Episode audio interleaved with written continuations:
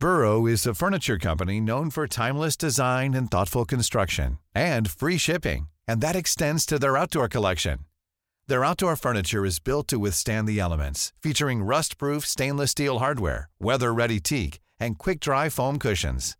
For Memorial Day, get 15% off your Burrow purchase at burrow.com slash ACAST and up to 25% off outdoor. That's up to 25% off outdoor furniture at burrow.com slash ACAST. Hey, I'm Ryan Reynolds. Recently, I asked Mint Mobile's legal team if big wireless companies are allowed to raise prices due to inflation. They said yes. And then when I asked if raising prices technically violates those onerous two-year contracts, they said, what the f*** are you talking about, you insane Hollywood ass?" So to recap, we're cutting the price of Mint Unlimited from $30 a month to just $15 a month. Give it a try at mintmobile.com slash switch. $45 upfront for three months plus taxes and fees. Promo for new customers for limited time. Unlimited more than 40 gigabytes per month. Slows. Full terms at mintmobile.com. Hey, it's Ryan Reynolds, and I'm here with Keith, co-star of my upcoming film, If, only in theaters May 17th. Do you want to tell people the big news?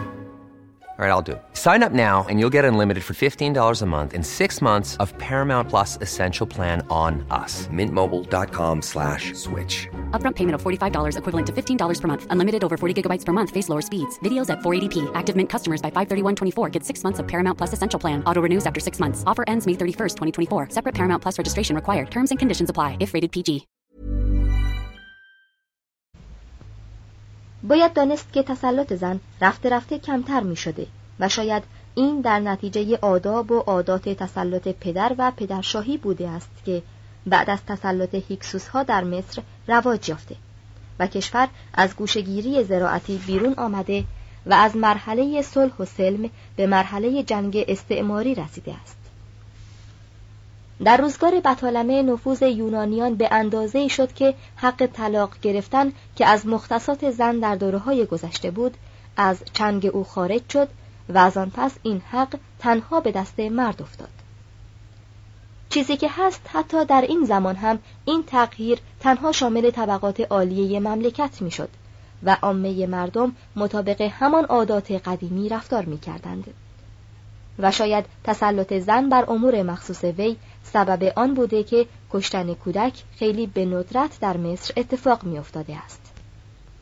دیودوروس نقل می کند که از خواص مصریان یکی آن بوده است که هر طفل که به دنیا می آمده از تربیت و پرستاری کامل برخوردار می شده و مطابق قانون اگر پدری فرزندش را می کشته ناچار بایستی سه شب و سه روز تمام بچه مرده را در آغوش خود نگاه دارد عدد افراد خانواده ها زیاد بوده و چه در کاخها و چه در کوچه ها اطفال فراوان دیده می‌شد.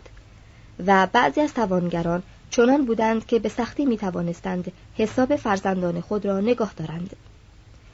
حتی در مسئله نامزدی و اظهار عشق و زناشویی حق تقدم با زن بوده است.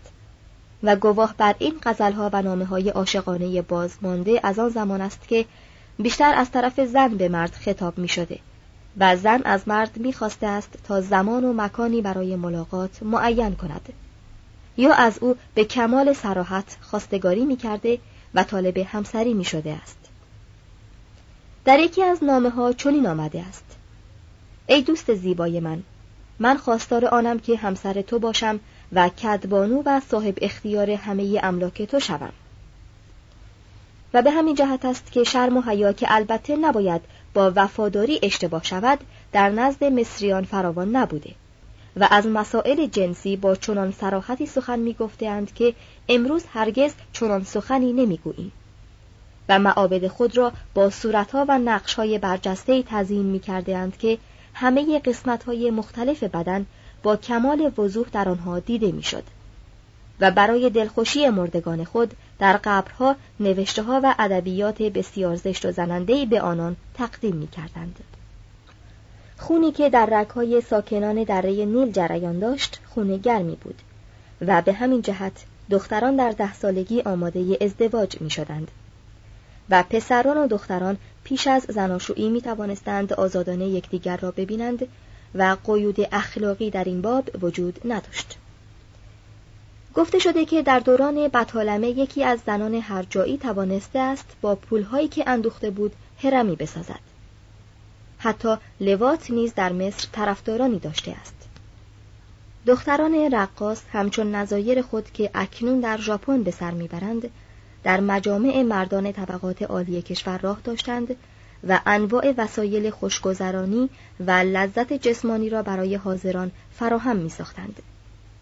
این گونه دختران لباسهای شفاف می پوشیدند یا اصلا لباسی نداشتند و تنها با دستبند و گوشواره و خلخال خود را می آرستند. شواهدی در دست است که بنابر آنها معلوم می شود فحشای مذهبی نیز به اندازه محدودی وجود داشته و تا اواخر زمان تسلط رومیان رسم بر آن جاری بوده است که زیباترین دختران خانواده های اشرافی تبس را برای آمون نظر کنند و در آن هنگام که چنین دختری که به واسطه کبر سن از خورسند ساختن این خدا ناتوان میماند وی را با تشریفات و احتراماتی از خدمت بیرون می آوردند و به شوهر می دادند و در مجامع عالی کشور مورد احترام و تکریم فراوان قرار می گرفت. تمدن و فرهنگ مصری برای خود افکار و تمایلاتی داشت که البته با آنچه ما داریم تفاوت دارد. صفحه 251 ه آداب و عادات شامل اخلاق شخصی، بازیها، زواهر، لوازم آرایش، لباس، جواهرات. چون شخصی بخواهد در پیش خود صورتی از اخلاق شخصی و سجایای مصر قدیم بسازد به این نکته متوجه می شود که هماهنگ ساختن آنچه از ادبیات اخلاقی مصر به دست می آید با آنچه در زندگی واقعی روزانه جریان داشته امر بسیار دشواری است. حتی یکی از شاعران آن زمان به هموطنان خود چنین نصیحت می کند به آن کس که مزرعه ندارد نان بده و نام نیکی برای خود باقی گذار که پیوسته برقرار بماند. غالبا بزرگان به فرزندان خود اندرسهای گرانبهایی می‌دادند. در موزه بریتانیا پاپیروسی است که به نام حکمت امنهوتپ حوالی 950 قبل از میلاد معروف است. و در آن به یکی از طالبان علم دستوراتی داده شده تا برای رسیدن به مناسب عالی شایستگی پیدا کند. و قطعا این نوشته در آن کس یا کسانی که امثال سلیمان را وضع کرده اند بی تأثیر نبوده است. آن نوشته چنین است. به یک زراع زمین چشم طمع مدوز و بر حدود زمین بیوزن تعدی مکن. زمین را شخم کن تا رفع حاجت تو شود و نان از خرمن خیش فراهم آور. یک کیل دانه که خدا به تو بدهد نیکوتر از پنج هزار است که با تعدی به دست آید. درویشی در دست خدا نیکوتر از توانگری در انبار هاست. یک گرده نان با دل خوش داشتن بهتر از ثروت آمیخته به بدبختی است. البته این ادبیات که با روح تقوا و نیکوکاری تدوین شده هرگز مانع آن نبوده است که حرص و آز و هوا و هوس بشری کار خود را بکند. افلاتون مردم آتن را به علم دوستی و مردم مصر را به مال پرستی توصیف کرده و شاید در این توصیف تعصب ملی دخالت داشته است. ولی اگر گفته شود که مصریان همچون آمریکاییان دنیای قدیم بوده اند در این گفته مبالغه نشده است. آنان مردمی مسهور عظمت و فریفته بناهای بزرگ بودند و با کمال جدیت در گرد آوردن مال میکوشیدند و حتی در خرافات فراوانی که درباره جهان دیگر به آنها معتقد بودند مردمی عملی به شمار می‌رفتند. از همه ملت های گذشته بیشتر در حفظ و نگاهداری آثار و عقاید قدیم خود محافظ کارتر بودند و هرچه تغییر می کردند باز بر همان حال خود باقی می ماندند. در طول مدت چهل قرن هنرمندان ایشان از آنچه عرف قدیم بر آن جریان یافته بود پیروی و تقلید می کردند و نمونه های مشابهی می ساختند و چنان می نماید که این کار دین و آین ایشان شده باشد. توجه به آثاری که از ایشان بر جای مانده نشان می دهد که مردمی عملی و واقع بین بوده جز در مسائل دینی هیچگاه پایبند خرافات و چیزهای بیمعنی نبودند به زندگی بر اساس عاطفه و احساسات نظر نمی کردند و آنگاه که کسی را می خود را مانند یکی از قوای طبیعی تصور می کردند و به این ترتیب از آسایش زمیر ایشان چیزی کاسته نمی‌شد. سرباز مصری دست راست یا آلت مردی کشته را می‌برید و آن را نزد منشی مخصوص می آورد تا همچون عمل نیکی در نامه اعمال نیک او ثبت کند. در دوره سلسله های اخیر مردم مصر در نتیجه امنیت داخلی که تنها جنگ های دوردست گاهی آن را مختل می ساخت رفته رفته عادات و صفات جنگی خود را از دست دادند. و به این سبب بود که مشتی از سربازان رومی توانستند بر تمام مصر مسلط شوند. چون بیشتر آنچه درباره مصریان می‌دانیم از روی آثاری است که در گورها به دست آمده یا از روی تصاویر دیواری معابد است از این تصادف مس ما دچار اشتباه شده درباره سختی و صلابت و وقار مصریان قدیم بیش از اندازه مبالغه کرده ایم. آنچه از پاره مجسمه ها و نقش های برجسته یا داستان های فکاهی مربوط به خدایان برمیآید گواه بر آن است که در مزاح و فکاهی پسندی نیز مصریان پیش رفته بودند و بازی ها و مسابقه های عمومی مانند شطرنج و نرد داشتند و به کودکان خود بازیچه هایی که هم امروز نیز رایج است مانند گلوله و توپ و فرفره و نظایر آنها هدیه می‌دادند و برای کشتی و مشت زنی و جنگ انداختن گاوان مسابقه هایی تشکیل می‌دادند. در روزهای جشن عمومی خدمتگزاران تن اربابان خود را با روغن چرب می کردند و بر سر ایشان تاج گل می گذاشتند و شراب می نوشیدند و برای یکدیگر هدیه می فرستادند.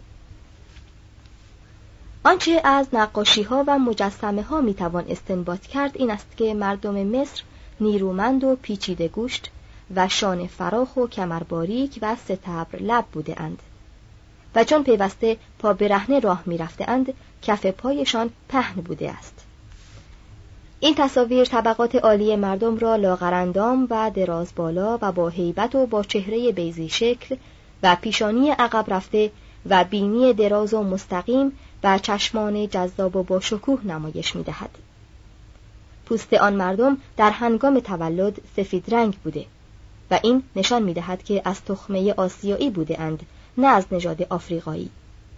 ولی به محض آنکه آفتاب سوزانی به مصریان می رسیده به رنگ گندمی در می آمده است.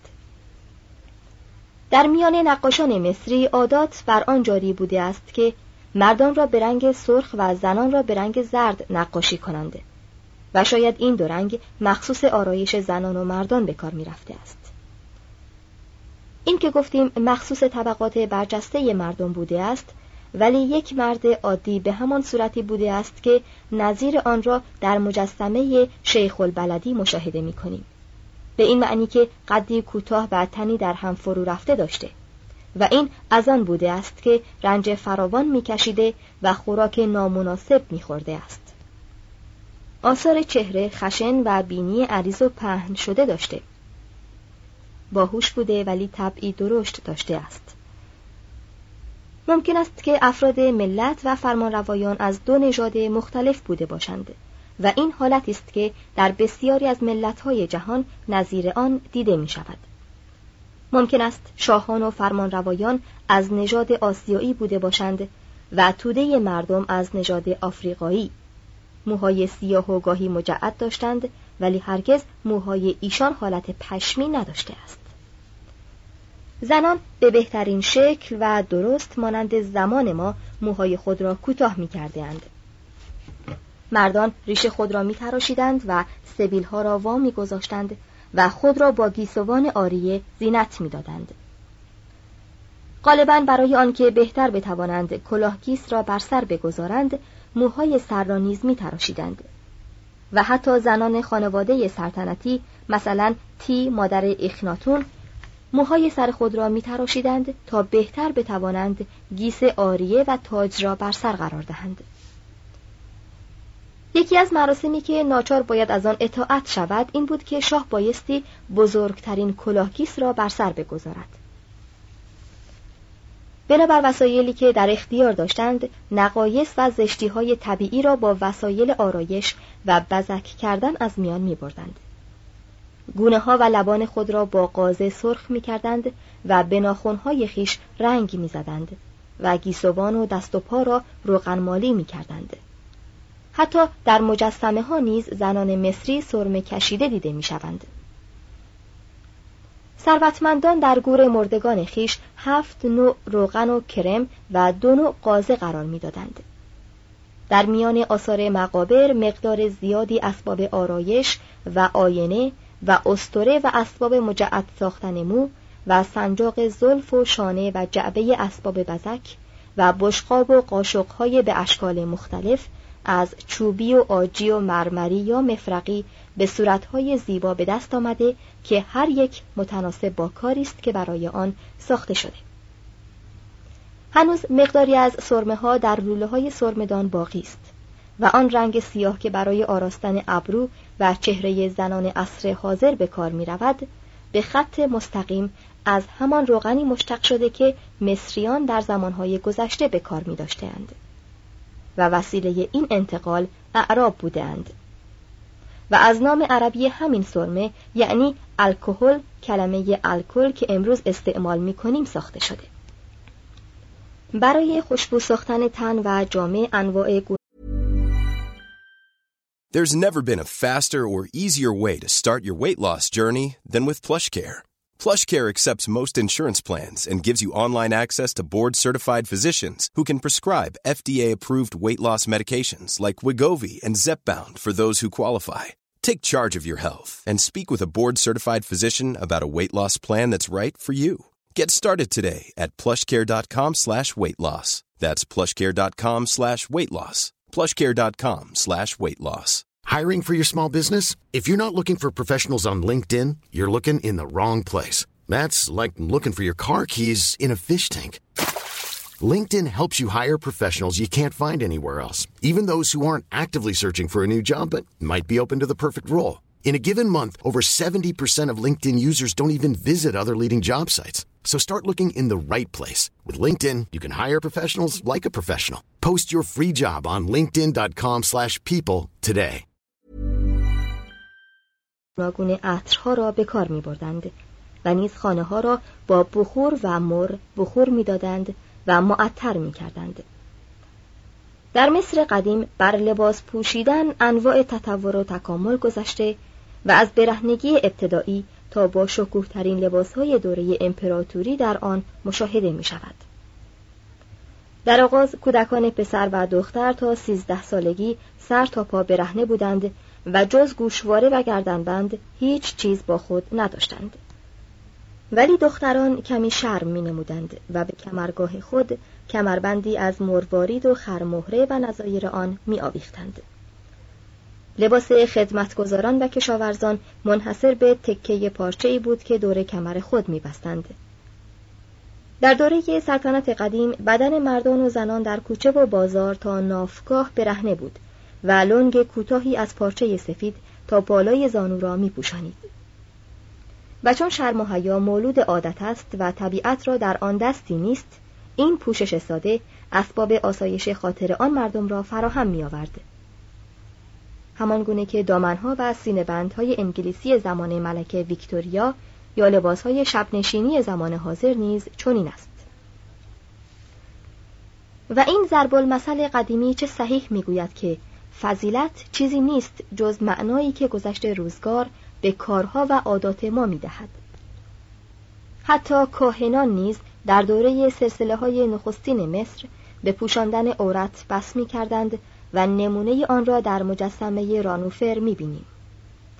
هرچه توانگری بیشتر می‌شد لباس و انواع آن نیز افزایش میافت در دوره سلطنت میانه لنگ دیگری بلندتر از لنگ نخستین بر آن افزودند و در دوره سلطنت جدید پوششی برای سینه و روپوشی برای شانه ها اضافه کردند که گاه گاه به کار می رفت. رانندگان عرابه ها و تربیت کنندگان اسب لباس های با هیبت می پوشیدند و شاتران شاهی با این لباس ها در کوچه ها می دویدند تا راه را برای اسب یا عرابه خاجگان خود باز کنند. در دوره های فراوانی و تجمل اخیر زنان دامن تنگ را به دور انداختند و به جای آن پارچه عریض و طویلی بر دوش میانداختند و کنار آن را در زیر سینه راست سنجاق می‌زدند در عین حال زردوزی و گلدوزی و حاشیه و گلابتون دادن به لباس رواج یافت و رفته رفته روش ها و مدهای تازه مانند مار به هر خانه راه پیدا کرد و بهشت برهنگی ابتدایی را به جهنم تجمل در لباس پوشی مبدل ساخت هر دو جنس مرد و زن علاقه به زر و زیور داشتند و گردن و سینه و بازو و مچ دست و مچ پا را با جواهرات می آراستند. در آن هنگام که آسایش و رفاه و فراوانی در مملکت زیاد شد و باج و خراج املاک آسیایی و بازرگانی در مدیترانه اسباب توانگری مردم را فراهم آورد خدارایی با جواهرات چیزی بود که هر مصری در پی آن برمیخواست و دیگر این کار از اختصاصات طبقات ثروتمند به شمار نمی رفت. هر نویسنده یا تاجر یک خاتمی از سیم یا زر داشت و هر مرد حلقه در انگشت می کرد و هر زن با گردنبندی خود را می آراست.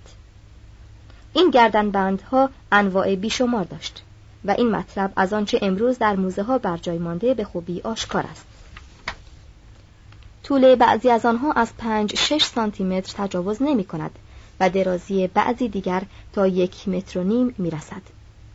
بعضی سنگین و ستبر است و در پاره دیگر ظرافت به اندازه است که با بهترین ملیل کاری های شهر و نیز از لحاظ سبکی و نرمی رقابت می کند. در سلسله هجدهم همراه داشتن گوشواره امر رایجی بود و همه از پسر و دختر و مرد و زن گوشهای سوراخ شده داشتند و گوشواره می پوشیدند. مردان مانند زنان خود را با انگشتری و بازوبند و گلوبندهایی که با مروارید و سنگهای گرانبها آراسته شده بود زینت می‌دادند. به طور خلاصه باید گفت که اگر زنان قدیم مصر اکنون دوباره به دنیا می آمدند از لحاظ رنگ کردن و روغن زدن سر و صورت و خود را با جواهرات آراستن محتاج آن نبودند که چیزی از زنان معاصر ما بیاموزند. صفحه 256 واو ادبیات. شامل تعلیم و تربیت مدارس دولتی کاغذ و مرکب مراحل مختلف تکامل خط نویسی اشکال خط نویسی مصری. کاهنان مصری مقدمات علوم را در مدارسی که زمینه معابد بود به فرزندان خانواده های ثروتمند می آموختند. همان گونه که در کلیساهای کاتولیک رومی زمان ما نیز چنین امری جریان دارد.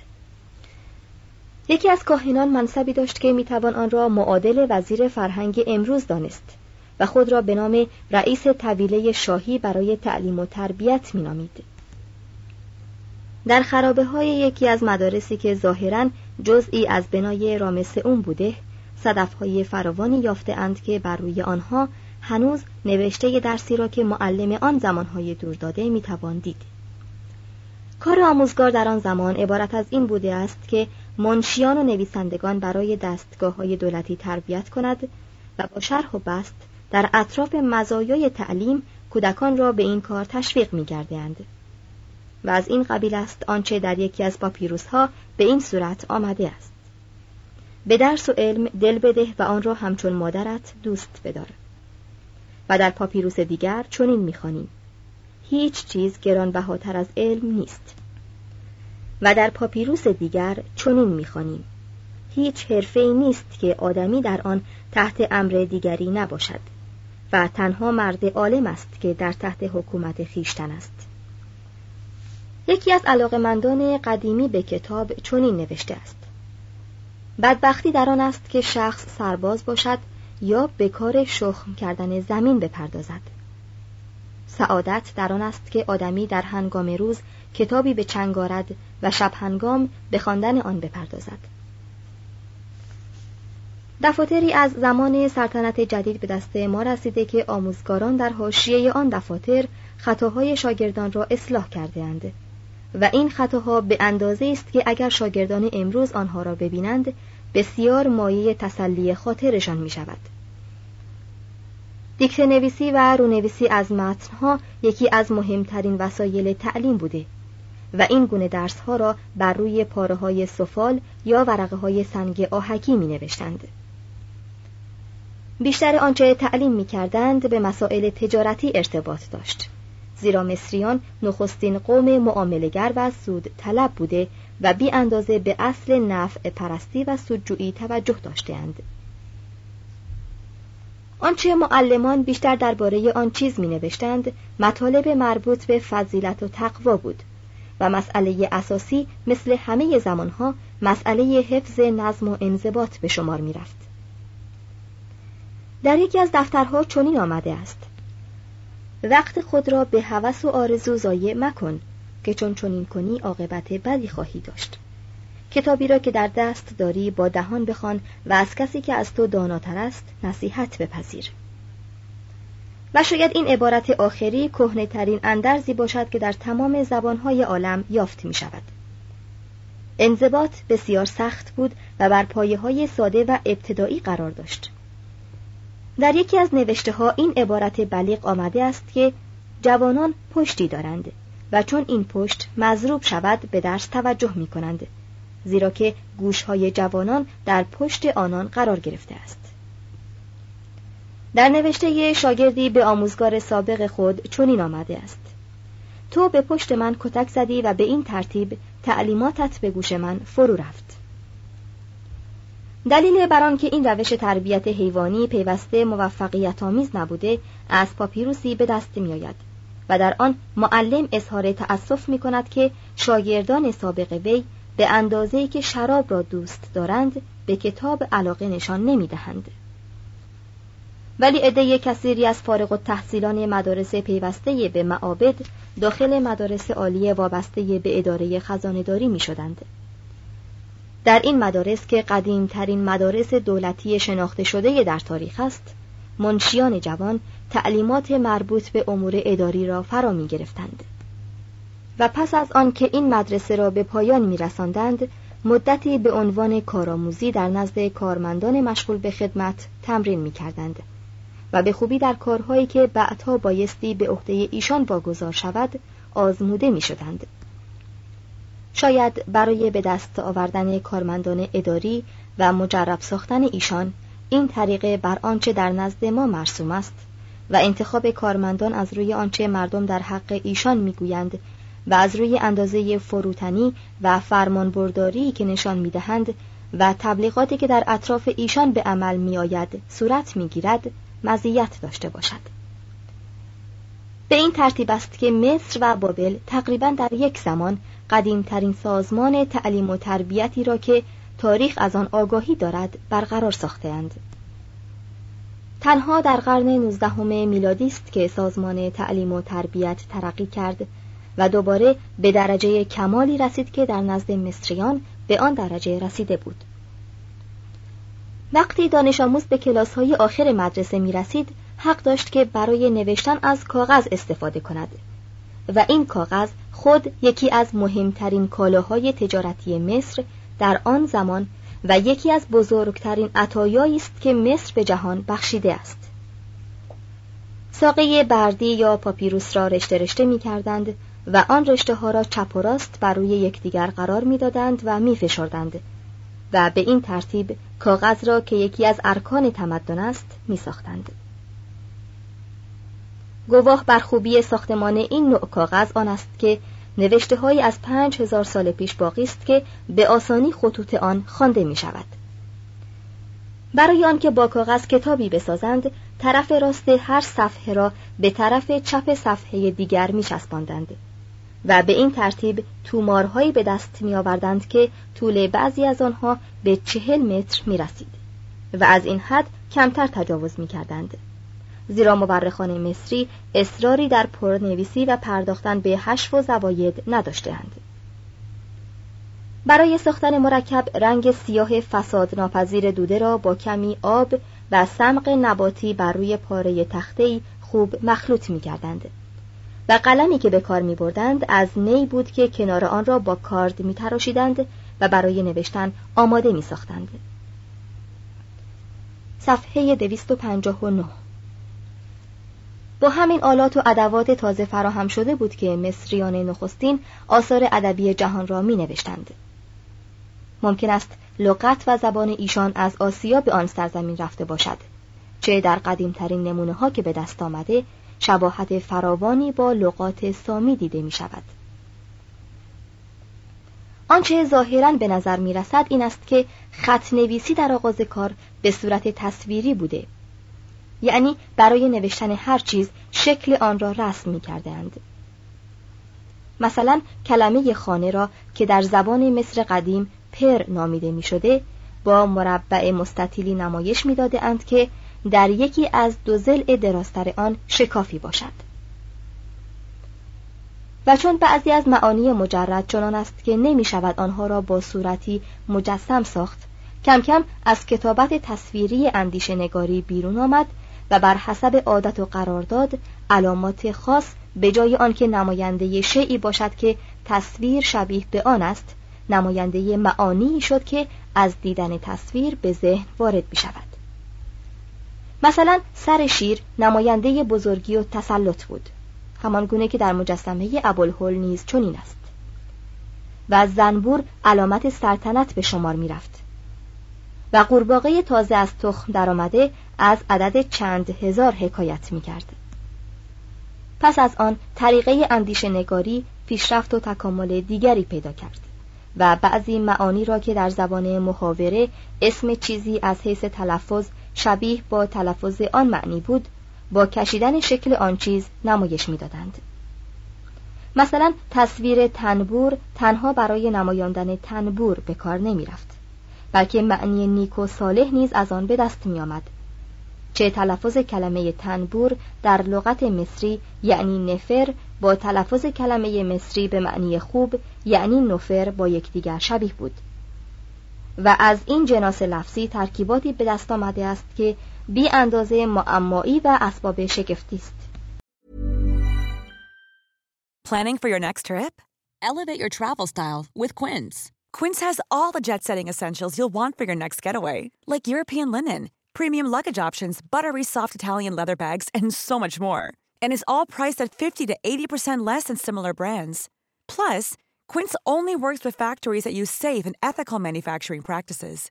Pack your bags with high-quality essentials you'll be wearing for vacations to come with Quince. Go to quince.com/pack for free shipping and 365-day returns. Want to get a chiseled look in the jawline? Sculpt and shape your jawline with added volume from Juvederm Volux XC. Juvederm Volux XC is an injectable gel specifically designed to be robust enough to improve moderate to severe loss of jawline definition. And it is the first and only hyaluronic acid filler approved for the jawline. Add volume to your jawline for a chiseled look with Juvederm Volux XC. For important safety information and to find a licensed specialist, visit juvederm.com. That's J U V E D E R M.com. Not for people with severe allergic reactions, allergies to lidocaine, or the proteins used in Juvederm. Common side effects include injection site redness, swelling, pain, tenderness, firmness, lumps, bumps, bruising, discoloration, or itching. There's a risk of unintentional injection into a blood vessel, which can cause vision abnormalities, blindness, stroke, temporary scabs, or scarring. Talk to a licensed specialist to find out if it's right for you. Visit juvederm.com. That's J U V E D E R M.com. Imagine the softest sheets you've ever felt. Now imagine them getting even softer over time. That's what you'll feel with Bowl and Branch's organic cotton sheets. In a recent customer survey, 96% replied that Bowl and Branch sheets get softer with every wash. Start getting your best night's sleep in these sheets that get softer and softer for years to come. Try their sheets with a 30-night guarantee. Plus, get 15% off your first order at bowlandbranch.com. Code BUTTERY. Exclusions apply. See site for details.